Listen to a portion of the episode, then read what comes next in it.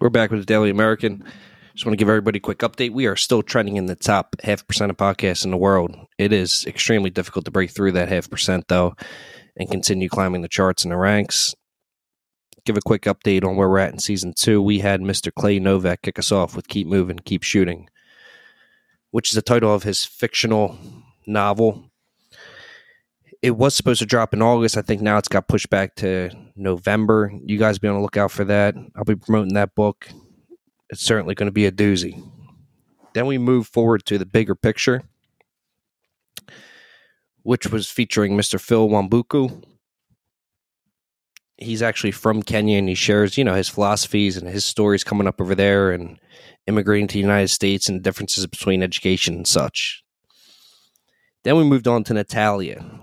Natalia's parents are both Ukrainian and Russian. The episode was recorded prior to Russian the Russian invasion, um, and it's good to get a perspective on you know the way she grew up, um, and also touch on her phenomenal nutrition business. Then we got Benergy, which is Ben Hartranft. This guy was actually on um, the Ellen DeGeneres show. I'm definitely not a huge fan of her, but it's pretty cool that that's he he's able to make it to that stage. The guy's just spreading awareness about autism um, while sharing his his experience, his personal experience, and his story. One of his awesome quotes was, "One tree can start a forest, one light can push back darkness, and one kind person can change the world."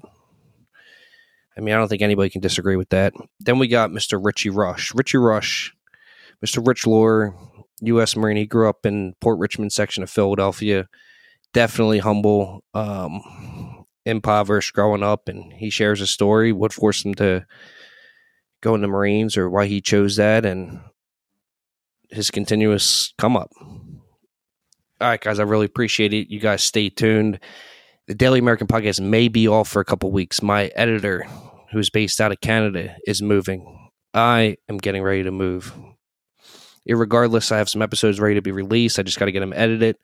You guys stay tuned. I appreciate it big time. God bless always.